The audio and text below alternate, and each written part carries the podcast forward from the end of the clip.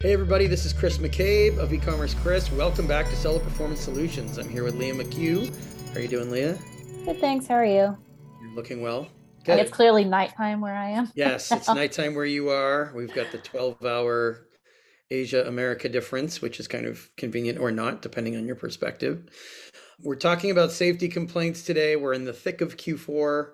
We're seeing a lot of brands coming to us with, hey, I got to fill out this safety questionnaire Sometimes they're finding the complaints. Sometimes they have to call account health and say, where are the complaints? There's some confusion over that. But overall, what do you think the, the biggest trend is in terms of just identifying where to begin this process?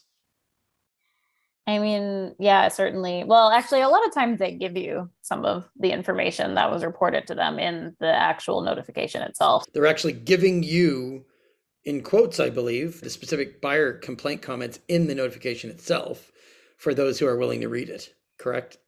Yeah, and it's, it's surprising the number of people that that that come through our intake form on the website who are like, I have no idea what it, this is about, and it's like, perhaps it is about these complaints that are in the notification that Amazon right. sent you. Right. Although, so that's a good first place to start is thoroughly reading the, the, the, notifications sent to you by Amazon.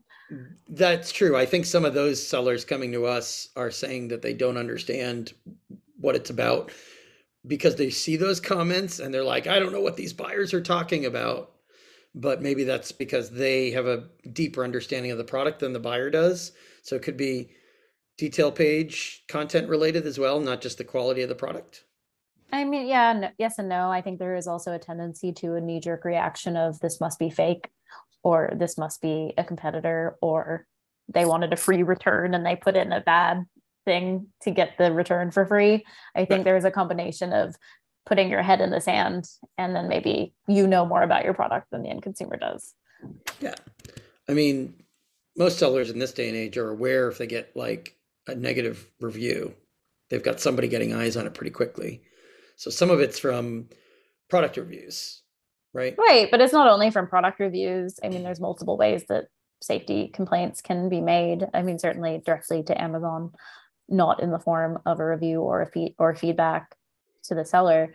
And then also other sellers are reporting sellers for unsafe products. And they're going through Amazon's abuse teams channels and and Amazon's legal channels in order to do that. So it's not necessarily tied to a specific thing in voice of the customer because there's only certain sources that are going to show up in voice of the customer. Well, Oftentimes, people can't even find the quotes from the notification in their voice of the customer. It's not necessarily from there. It could be from just direct to customer service complaints. Right. A lot of people also assume that it's a competitor buying from them just for the purposes of leaving nasty feedback, not necessarily looking and or reconciling those comments with other buyers who have bought from them and said the same stuff. Well, and just because it's a competitor reporting it doesn't mean it's not true. Yeah, that's what I mean. And maybe the competitor is is guessing that you don't have the right documentation together to show Amazon. Right? Yeah, or they have actually tested the product themselves and found that it was unsafe. I mean, mm-hmm. there's there's multiple ways that it can be reported. And my point is just to not focus on the fact that you maybe can't see it in your voice of the customer, or that you know it doesn't show up in your reviews somewhere. Right, and it could be something that doesn't hop to mind immediately, like the packaging of the product itself. Yeah, well, I mean, certainly if it's due to user error, then something is lacking somewhere, whether it's the detail page or the product instructions or packaging. If the incident is because of user error, just saying that they used it wrong is not an appropriate defense. What you need to do is look at what needs to be improved in order to right. reduce the chance of user error in the future. Detail page corrections amendments. They, they didn't used to have the safety questionnaire. They used to just prompt you to review your detail page whenever it was clear that the buyer was confused or there's a misunderstanding that it they have had it for um, a while now though the questionnaire. yeah, i mean it's been yeah. years. But i mean back i know i'm taking people back to before potentially before you were selling on amazon. The before times?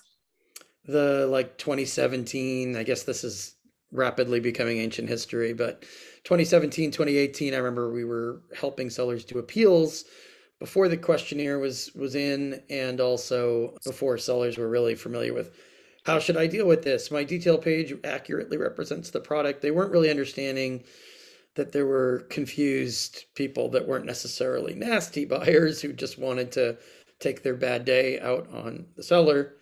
They didn't understand maybe the dimensions of the product weren't prominently displayed. Maybe the use instructions weren't quite clear. Right, but you're also talking about the days before multiple courts had decided that Amazon is liable for product safety on its Yeah. platform. So of course they're looking for more information. I was building up to that, and I hadn't yet decided if I wanted to hand it off to you for the finishing of that thought. I assume you're going back to that frontline episode, right? It was kind of around that time, late 2020, late 2019, early 2020, which isn't that long ago.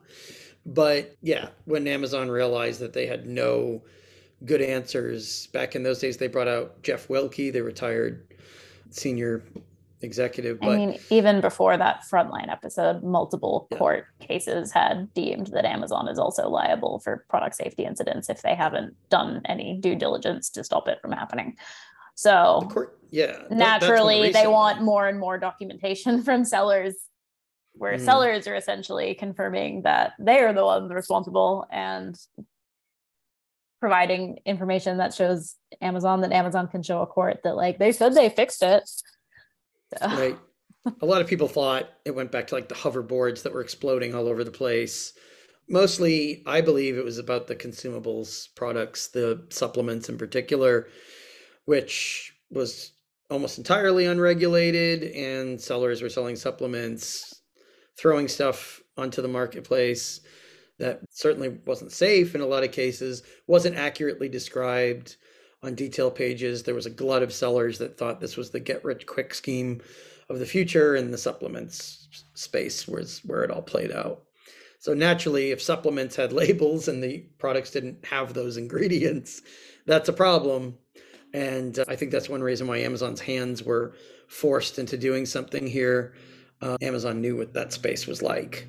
Yeah and they've also been getting a lot of flack from the fda and the cpsc I don't know if anybody else does this, but I, I like to read recall notices because it has a lot to do with what I do for work. And like every other recall notice on the CPSC website mentions Amazon at this point. hmm Live listings on Amazon, yeah.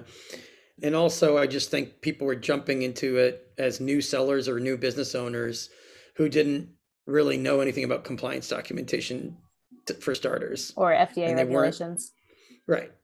And they weren't interested in hiring. I mean, this isn't like, you know, something that product safety compliance and setup isn't something we do, but they weren't interested in hiring an, an agency or a consultant that knew that process backwards and forwards. Yep, exactly. So, anyone has any questions about obviously Q4, tons of safety complaint enforcement actions, listing suspensions, appeal requests coming out of Amazon? That makes sense. This time of year, you have more orders for everything listed on the site than any other part of the year. So, any questions on that? Let me know, let Leah know, and we look Mhm. forward to hearing from you soon. Bye.